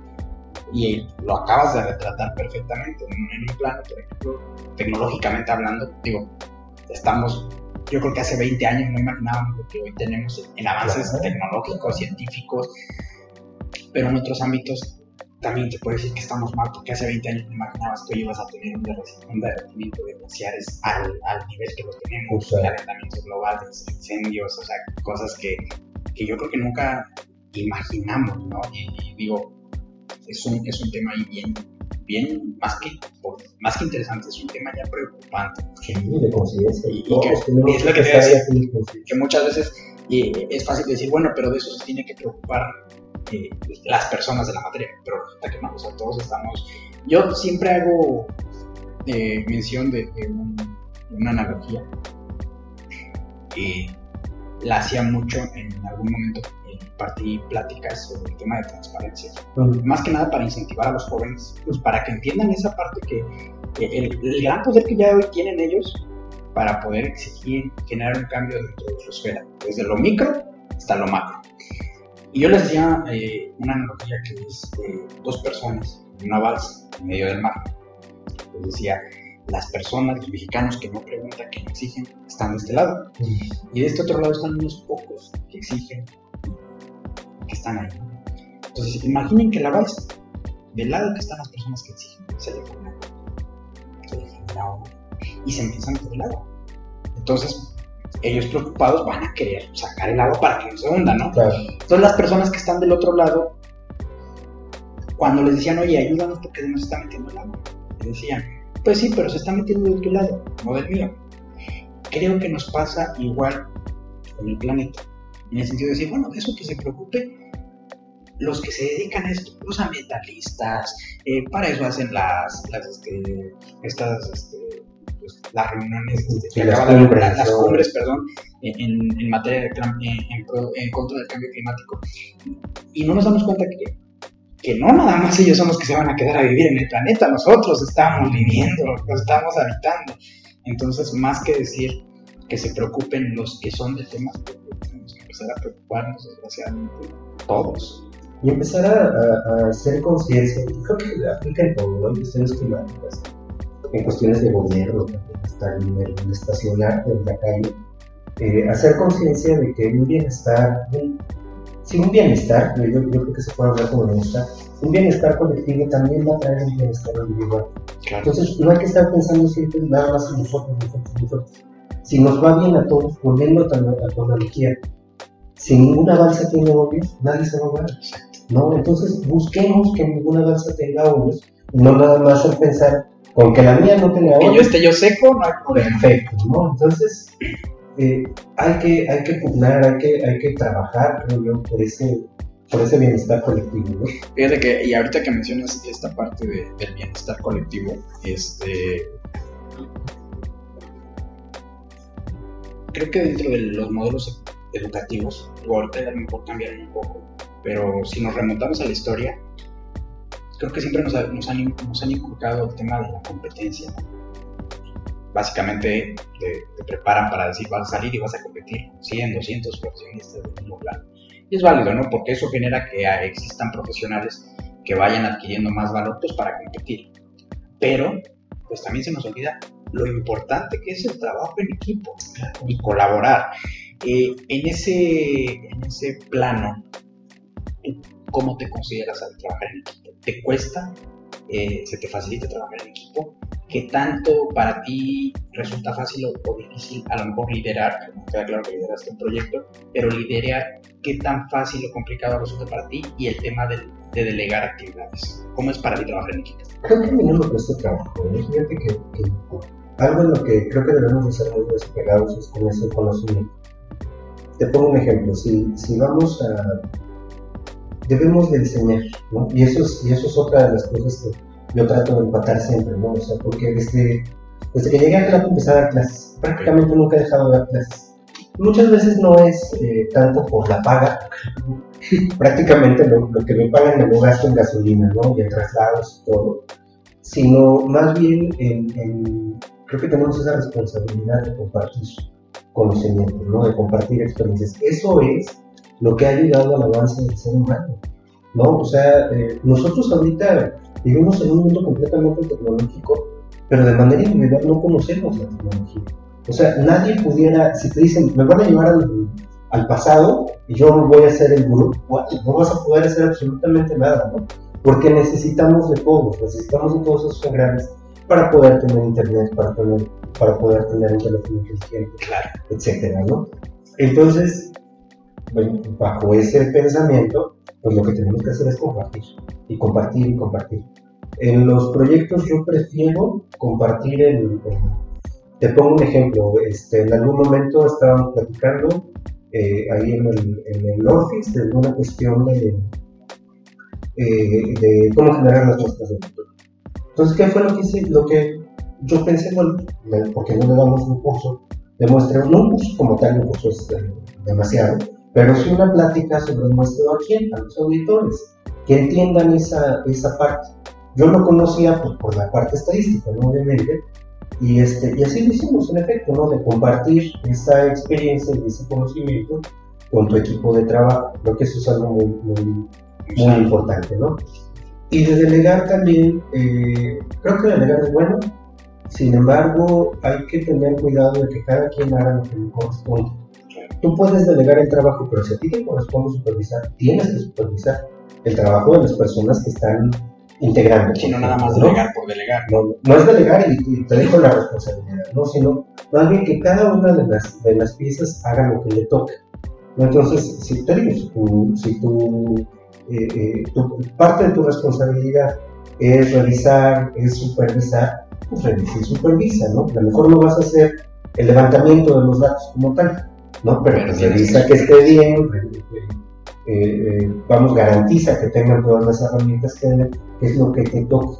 Creo que si cada quien hace lo que le toca y es muy claro también, este, el trabajo en equipo es como muy fácil, es muy, muy, muy sencillo y sabes que nadie siente que, que, le está robando su trabajo, ¿no? También eso es algo muy importante, ¿no? Sí delimitar, delimitar las áreas de, de operabilidad de cada una de las partes. Y dejarlo bien claro, no tomarte un trabajo y, pararte el cuello, ¿no? Como, como hacer referencia con sombrero ¿no? Eso, eso también debes de decir. Cada quien participó en esta parte.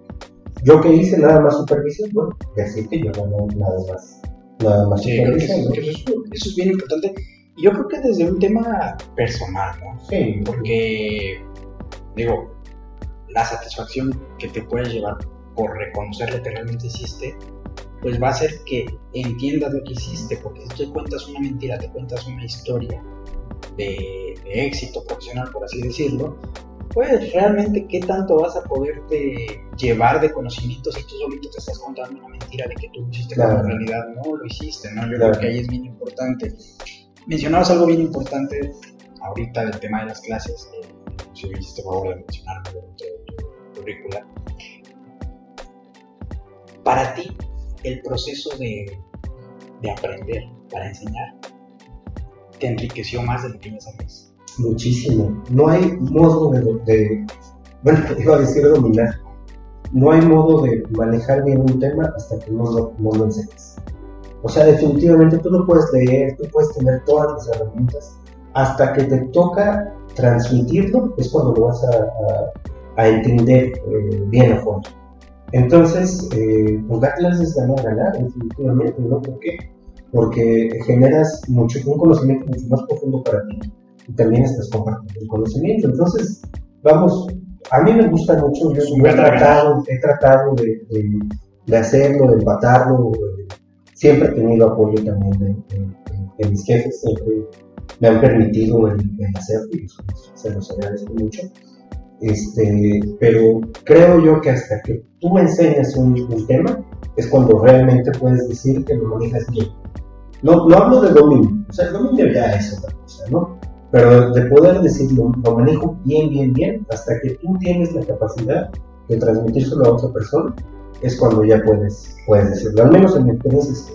Sí, creo, yo creo en un tema personal que, que ese proceso de desaprender lo que sabes, reaprender para enseñar, te genera como que esa combinación de conocimiento a tal grado que puedas comprender pues no, no 100%, pero sí a un nivel superior, ¿no? Lo que ya sabías con lo que ahora tienes que enseñar. Y entonces en ese choque es donde generas este pues que tu conocimiento suba de nivel. Claro, Porque muchas veces inclusive en ese proceso puede hacer que incluso corrijas cuestiones que tú dabas por sentadas dentro de tu formación, ¿no?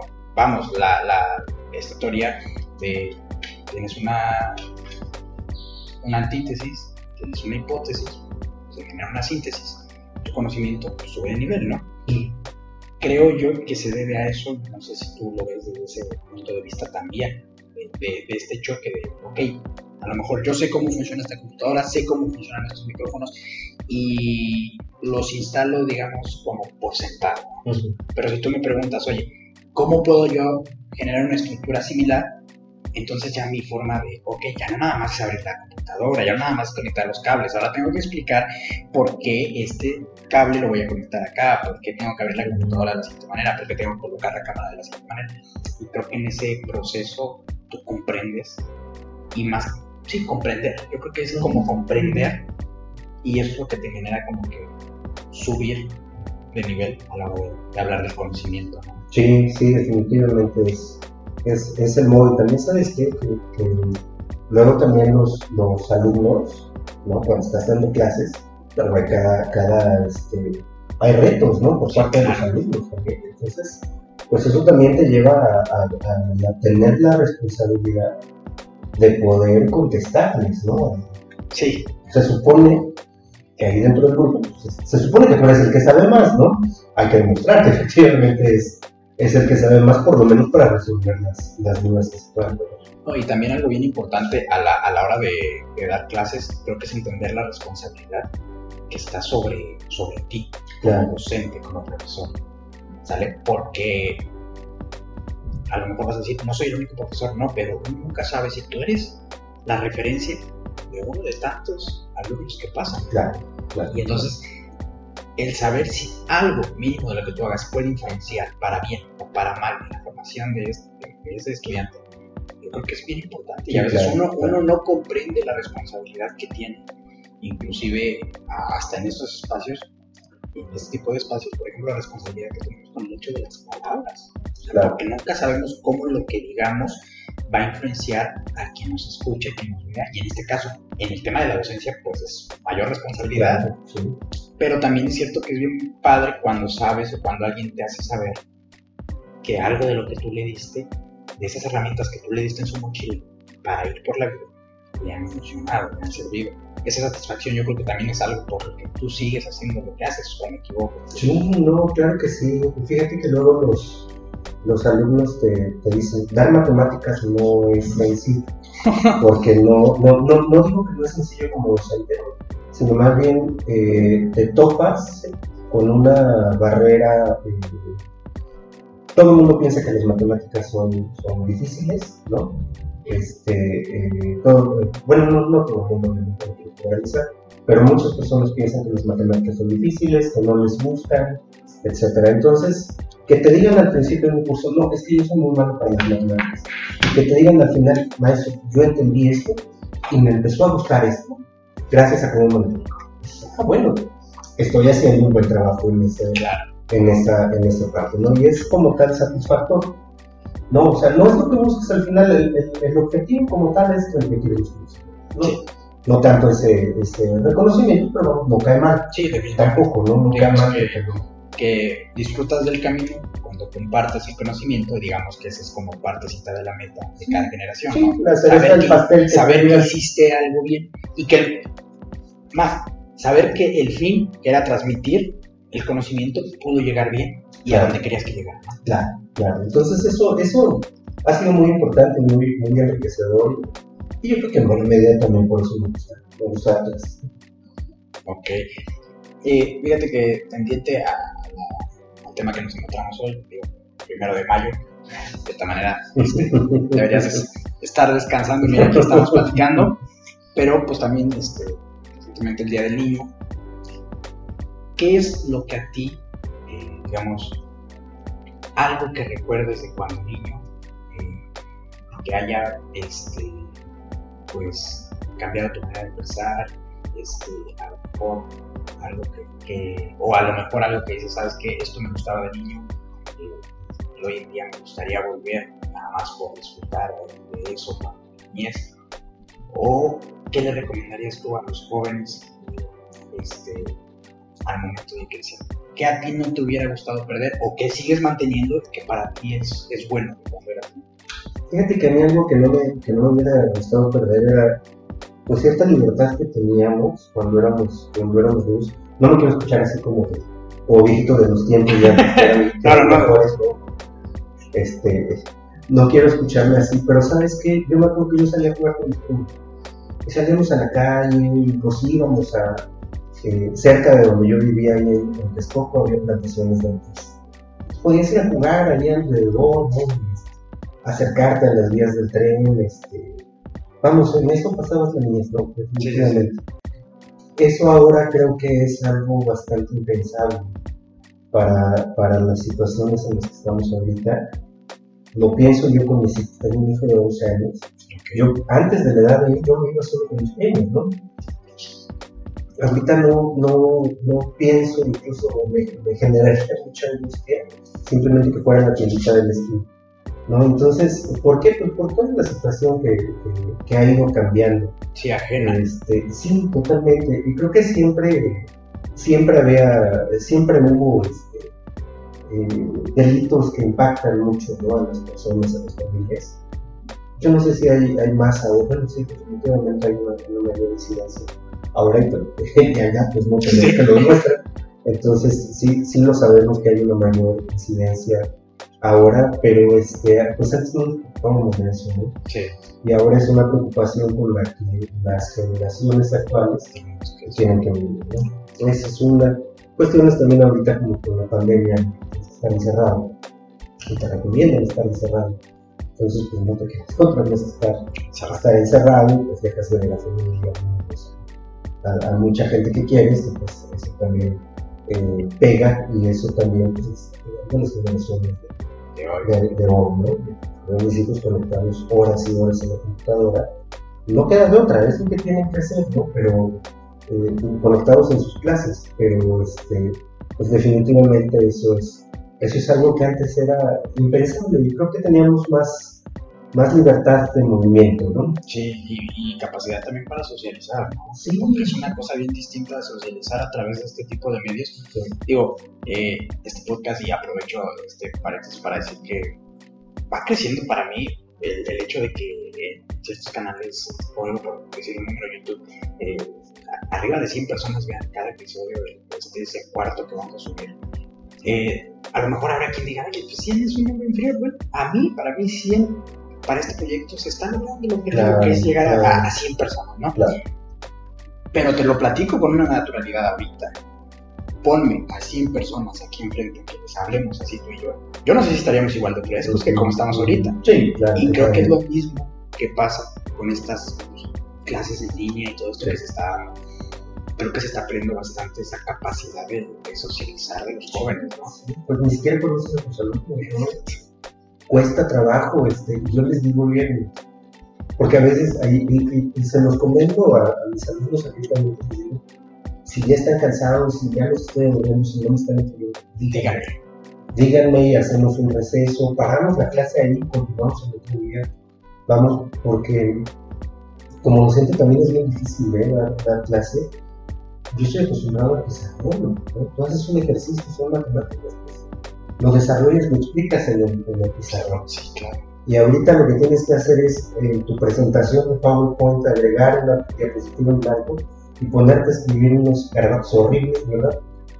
Obviamente no, No. es con una tarjeta digitalizadora, o una tableta perdón, digitalizadora, que a lo mejor debería conseguir una, pero este, eh, vamos, cuesta un poquito de, de, de- cuesta trabajo como docente, estoy seguro que cuesta muchísimo trabajo también como alumno el tomar clases desde lejos y creo que clases de matemáticas les puede costar un poquito más de trabajo.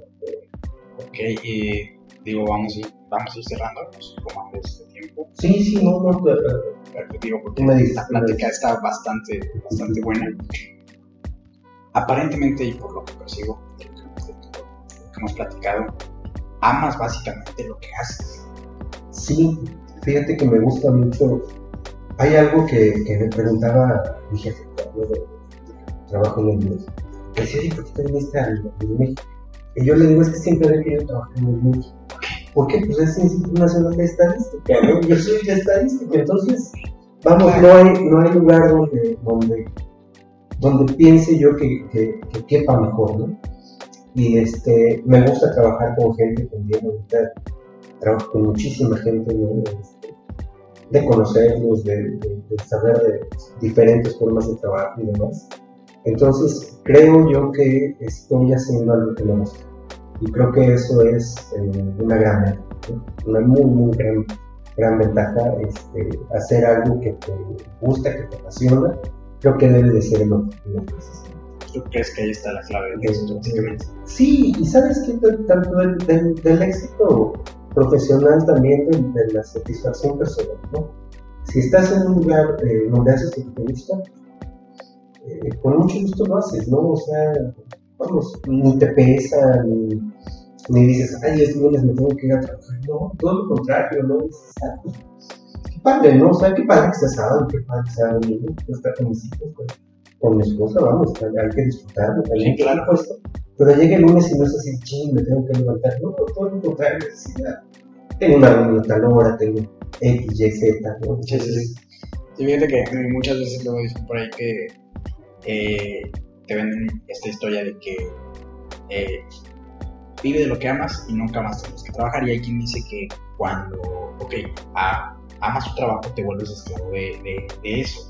¿Tú cómo lidias con ese plan que acabas de mencionar? Algo que es bien importante, que como que buscas ese plano de convivencia con la familia y al mismo tiempo también este, amas el trabajo. ¿Cómo separas esa parte? Fíjate que trato de, de ser un poquito estricto con horarios, ¿no? De decir, bueno, tengo que trabajar hasta cierta hora, ¿no? Entonces digo, todo este tiempo voy a estar trabajando. Y en efecto, o sea, eh, eh, no sé, pienso yo que no divago mucho, ¿no? Estando en la oficina, me dedico a trabajar, llega la hora de salir, Vamos. voy a mi casa y salvo que tenga necesidad de, de- de realizar algo, tenga algún pendiente, algún jefe, lo sigo, lo sigo trabajando. Y si no, ya es cambio de chip completamente, ¿no? Me quito el, El personaje del el trabajo. personaje del trabajo y ya me dedico nada más. Digo, hay ocasiones en las que sí, no trabajo. A mi casa, no, creo que es, es normal, digo, tampoco que sea así, es, eh, estrictos y tajantes de que a partir de tal hora ya no, Ya no no, no, tampoco, ¿no? Pero este, creo que sí logro decir, bueno, lo que sea urgente tiene que salir ahorita, lo que puede esperar a mañana, si sea negligente, por supuesto, lo que puede esperar a mañana, mañana con toda la calma del mundo lo podemos, lo podemos seguir este, trabajando, ¿no? Entonces, creo yo que sí lo he logrado, ¿no? Esa, esa parte. Este, no, no soy así que, que, que vivo en la oficina, ¿no? que muero ahí dentro de la, de la oficina, trato de un horario. Y si tengo algo pendiente, pues igual un poquito más tarde lo, retomo, ¿Cómo ¿no? encontrar ese equilibrio? Sí, sí, sí, creo que digo, no, no, no es fácil y, y, este, eh, a veces se habla mucho de que aquí en México este, el, el que no se queda tarde es que no se pone la camiseta, ¿no? Este, así, así lo dice, ¿no? Sí, sí. Y, y, pues creo que yo no empato con eso. Personal que estaba con mi carne también, o sea, no es así de quédate hasta, quédate hasta que acabes, ¿no? Sí, claro que cuando acabes y puedes para, para mañana, lo seguimos viendo. Sí, es más como que lo, el objetivo, ¿no? Creo que eso es algo, algo bien, bien este, importante que muchas veces hay ciertos sistemas dentro de los países, desgraciadamente, que aún existe la idea de, pues, vamos a llamarlo como que se le conoce la hora nalga, estar ocho horas o diez en una oficina, aunque como dices, pueda ser más productivo, a lo mejor cuatro o cinco horas, pero que vayas, como dices, enfocado a, un objetivo, ya sea personal, colectivo, que cada quien haga su parte, y bueno, como tú haces está con más gusto, sí, más eficiente. Puedes planear mejor, puedes, puedes ser más eficiente, en efecto, no vas a, a trabajar, no a, no a platicar, no a divagar, no, digo, sí lo haces, obviamente lo haces, ¿no? Pero, pero, que no sea en la mayor parte de tu tiempo que estés, que estés este, platicando, ¿no? Y un poquito trabajando, ¿no? Pues, lograr cierto, cierto equilibrio ahí, ¿no? Así es. Ok, Martín. Eh, a la gente que nos ve, a la gente que nos escucha, ¿tú cuál sería un consejo dentro de su plano? Digo, en el ámbito que se encuentre, ya sea educativo, profesional, laboral, y no estén a gusto con lo que están haciendo, que no se sientan bien. y, aquí el paréntesis, que tengan la posibilidad de cambiar, porque muchas veces, aunque quieramos, no podemos cambiar, o sea, también hay necesidades, como tú dices, hay que trabajar, pero quien nos está escuchando y tiene la posibilidad de poder darle un cambio, un giro a su vida, ¿tú qué les recomendarías? Si no están en algo que les apasiona. Yo creo que seguir luchando, seguir buscando lo, que, realmente te gusta, lo que realmente te, apasione. Eh, como dices, hay gente que probablemente sienta que no está en la, en la posibilidad. Los cambios no son de la noche a la mañana, entonces, eh, eh, vamos, puede haber, puede haber modo de, cambiar, de hacer algo que te, guste, puede parecer un camino cuesta arriba, ¿no? Eh, lo va a hacer, pero creo que no hay que perder de vista ese objetivo. ¿no? Hay que seguir trabajando por esos, por esos objetivos y de buscar el, hacer algo, primero que te guste, y en segundo lugar, que deje algo también, ¿no? que pueda dejar algo para, para los demás. Y este, eh, decía Andy Warhol, ¿no? Yo, ¿no? yo no quiero yo no quiero vivir para siempre, pero sí quiero hacer algo que dure para siempre, ¿no? Entonces, este, eh, creo que fue, creo que es algo que, me parece muy importante buscarlo, luchar por ello también, tampoco hay que, hay que hacerlo contra viento y marea, ¿no? Todo. Eh, y bueno, si no te queda de otra también, estás en, en algo de lo que no puedes salir, pues también empezar a tomar de ¿no? Sí, claro. Puede ser, puede ser también una, a lo mejor una forma. Ver, ver, ver un lado positivo que puedas hacer dentro de donde estés. Dentro de donde estés, pero tampoco conformarse. Sí, no. O sea, no por eso dejar de buscar. Sí, claro, claro. No, o sea, tampoco estar pasándola mal todo el tiempo, pues nunca vas a lograr un Sí, no, digo, también sería algo ahí como que medio, podría ser descabellado, ¿no? Y, y yo pongo mucho en ejemplo este proyecto. Digo, yo por mí encantado de hacer esto todos los días, ¿no? Pero pues hay un fondo, hay un, back que, tengo que salir a trabajar que pueda permitirme tener este espacio, ¿no? y si ya después de este espacio puede ser el, el, medio principal, pues que mejor, ¿no? Por mí encantado, ¿no? Pero si es como que ir generando, yo siempre manejo y de unos días para acá manejo mucho la frase esta que puede ser que, que digo que hay muchos trabajos que tenemos en nuestra vida que no necesariamente tienen que ser el fin, sino el medio, ¿no? Yo eh, realmente la mayoría de mis trabajos los veo como el medio para llegar a los fines que son este proyecto, este, que es de marketing, que también no es el fin, pero es un medio, porque a lo mejor alguien que escuche, que vea esto, dice, oye, bueno, a ver, está hablando alguien que estudió contaduría y luego estudió Derecho, que es carrera de Derecho, y resulta que lo que le gusta es el marketing, que lo que le gusta es hacer programas como esto, pues está un poco descaído. Pero entonces, esa formación es el, es el, es el medio que genera este fin, claro, que se pueda llevar a cabo. Creo que ahí es, es bien importante lo que tú dices, este, buscar cómo propiciarlo sin caer en conformismos. Eso es bien importante. Eh, digo, por mí nos podríamos extender mucho más tiempo, pero me gustaría dejar este, esta parte más, una plática ya más profunda.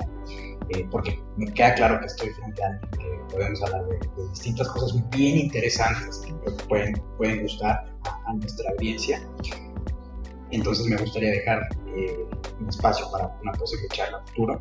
Este, y me gustaría cerrar como, como en todos, cada uno de los episodios que llevamos hasta el momento. Me gustaría saber alguna frase que a ti en tu plano personal te haya marcado y te haya dado, te haya hecho dar un cambio de perspectiva de las cosas a como las ves ahora. Me gustaría que me digas qué frases, puede ser de algún libro, de alguna obra, de una canción, de alguna de la suerte, etc. Yo siempre he dicho que las palabras, vengan de donde vengan, siempre son así como balitas que puedes aprovechar. Y entonces, este, me gustaría que le compartieras alguna de esas frases que para ti sea así eh, fundamental a nuestra audiencia que les digas cómo tú las tomas, cuál es el contexto que tú tomas esa palabra, porque es bien cierto que las frases pueden estar, pero cada quien las va a tomar un contexto distinto. ¿Cómo para ti cambia tu vida? ¿Cómo la entiendes? ¿Cómo, cómo tú se las das a, nuestra audiencia? Fíjate que retomaría justo esto que te acabo de decir de, de, de, de decir que eh, no se trata de, vivir para siempre. Todos sabemos que vamos a vivir para siempre, pero sí hay que hacer cosas que puedan quedar, que puedan durar. Y ahí es un contexto completamente diferente a, como tú lo comentas, a la persona que lo hizo. Quien lo hizo es un artista plástico, ¿no? Entonces, lo, lo, que está plasmando es, es una obra este, visual, ¿no? Sí, claro. Como tal, muy importante para algunos. Tal vez habrá quien, a quien no le, no le guste, por ahí hay un cuadro embarcado precisamente de, de, de Warhol eh, ahorita te lo muestro de, de, salida. Pero creo que hay que dejar eso. Tiene que ver mucho con lo que te estoy, te estoy diciendo de eh, dejar que puedes dejar. O sea, no, no, no, tienes que dejar algo muy grande ni algo muy pequeño, sino tratar de, de trascender, como compartiendo conocimientos, por ejemplo, como te decía con las, con las clases, de lo que tú sabes, tus experiencias buenas o malas. Eh, eh, la forma de, ver las cosas, vamos, hay que transmitirla, hay que dejarla. Si tú puedes explicar un tema de matemáticas que te apasione, que te guste mucho, que haga que entiendan tus alumnos este, una forma diferente, ¿no? no nada más la fórmula, sino que desmenuces toda la fórmula y les muestres en dónde está o dónde se puede percibir o, tocar cada una de esas, partes de la, fórmula, pues ya estás dejando algo, ¿no? si, es un sistema, por ejemplo, ¿no? como es el Ponder, y hay gente a la que le gusta y le usa y todo, ya estás dejando algo. Si este, tienes buenos resultados en tu trabajo, vamos, hay muchas formas de, dejar algo. Grandes, chicas, creo que no importa, pero eso es algo que, todos como seres humanos deberíamos tener como una responsabilidad este, intrínseca, ¿no? De, del ser, pues, como tal. Eh, de poder dejar, de poder dejar cosas, de, transmitir cosas en el ámbito que tú quieras, sea muy grande, sea muy pequeño, creo que eso es algo que nos toca como seres humanos, el poder transmitir a tus hijos, a tus papás, a tu familia, a tus amigos, a quien sea, pero poder transmitir algo, algo bueno, por supuesto, sí, definitivamente. Este, de, eso se trata, ¿no? Pero yo me quedaría con esa, con esa frase, este, Osvaldo, porque es, eh, y, vamos con la plática que tuvimos, porque lo que queda bien de lo que hemos, de que hemos eh, hablado. Hay, hay, muchas frases que han dicho grandes personajes y que han vivido sus propias frases, pero creo que esta eh, tiene, tiene relevancia. Sí, sí, sí, fíjate que muy, muy buena frase, la verdad. Y, y el contexto es muy sencillo. Realmente a veces pareciera difícil como tú lo dijiste, no necesariamente nos tiene que hacer una, estatua para perdurar en la vida, porque a lo mejor lo que dices vas a perdurar en la memoria de algún estudiante, en la memoria de algún compañero de trabajo, en la memoria de quien te acompaña, tu pareja, tu hijo, tu mamá, tu papá, no sabemos. Y a veces con pequeñas cosas se puede dejar ahí esa huella, eso es bien importante. Así es. Eh, ¿Qué sigue para ti, Martín? ¿Cómo te ves en unos unos años, cómo, te, cómo, cómo quieres este, que, que, tu versión vaya cambiando, hacia dónde te vas a orientar, eh, vas a seguir trabajando todavía un buen tiempo donde estás, porque como tú lo dices, qué mejor lugar para un estadístico que en el Instituto Nacional de Estadística. Nacional de Estadística, ¿verdad? Entonces, ¿cómo te ves? Este, yo espero tener, tener eh, crecimiento profesional del, del instituto eh, profesional, eh, personal. Eh, me gustaría también, hay, hay, he notado, no, no llevo tanto tiempo allá en, en México, llevo, este, un- entré en, en febrero del 2020, entonces tengo un año poquitos meses, ¿no? Un par de meses. Pero he, he notado algunas cosas en las que pienso que puedo poner ese granito de arena, que puedo poner, eh, eh, que puedo dejar algo, ¿no? que puedo dar, dar tal vez un poco más, este, así a corto plazo, ¿no? que tal vez sería lo que, que podría Sí, sí, compartir claro. ahorita. Eh, a corto plazo, pues me gustaría seguir desarrollando lo que en ese mismo ámbito. Hay cosas eh, que creo que se pueden aplicar de cuestiones de investigación, por ejemplo. ¿Qué me gustaría hacer una meta próxima? Eh, eh, escribir algún artículo, algún artículo científico que tuviera que ver con esa parte de, de- de trabajo. Justo Es algo que traigo, es algo que traigo fíjate desde, desde eh, mi trabajo anterior que he querido escribir un artículo científico, no de divulgación, divulgación lo he hecho, pero Ok. un, un- científico, algo, algo que deje un aporte a la forma en la que se están haciendo las cosas en este, en este momento. Vamos, eso sería algo que me gustaría mucho hacer Sí, en el, en el corto plazo, ¿no? Ok. Por así decirlo. En largo plazo, pues ya veremos Sí, qué, no, qué- qué pasa, ¿no? Ok, pues bastante interesante. Justo ahorita que lo mencionaste, tú me ganaste porque pensaba justamente preguntarte si, digo, de todo esto que, que ha sido permitido, pues no tenías como que no pues escribir como que dices un artículo o una, algún tipo de obra. Digo, ya me queda claro que mencionas que un artículo científico.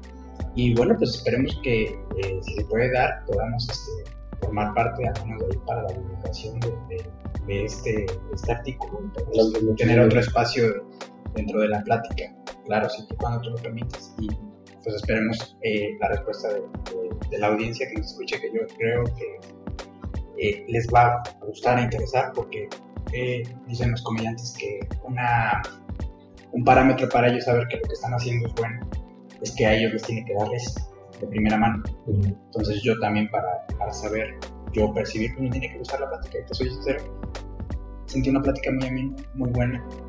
Eh, conocerte desde este plano personal a través de este espacio es algo bien, bien importante para mí y, y- y bien satisfactorio.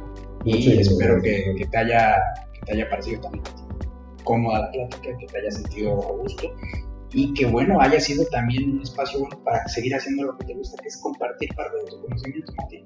Este, no sé si te gustaría agregar otra cosa, algo. No, pues agradecerte por la, por la invitación y por supuesto que te voy a tomar la palabra para la difusión de, de muchas cosas, ¿no? Entonces, gracias Osvaldo, Bueno, Martín, vamos a seguir en contacto. pues eh, gracias a todos los que vieron, escucharon este podcast hasta el final. Y ya saben, como siempre, la frase estará en las redes sociales. Y bueno, recordar que eh, no basta con vivir toda la vida porque no podemos, pero sí podemos dejar algo que perdure, que deje la historia, ya sea pequeño o ya sea grande, pero siempre. Espero que al igual de todos los episodios, este les haya servido para aclarar un poco su rumbo o les haya generado más dudas. La pregunta muchas veces realizada y tantas más incomprendidas, hacia dónde ir. Sin más, nos vemos en el siguiente episodio. Muchas gracias a todos. Martín, muchas gracias nuevamente. Gracias por el espacio y pues nos vemos para la siguiente.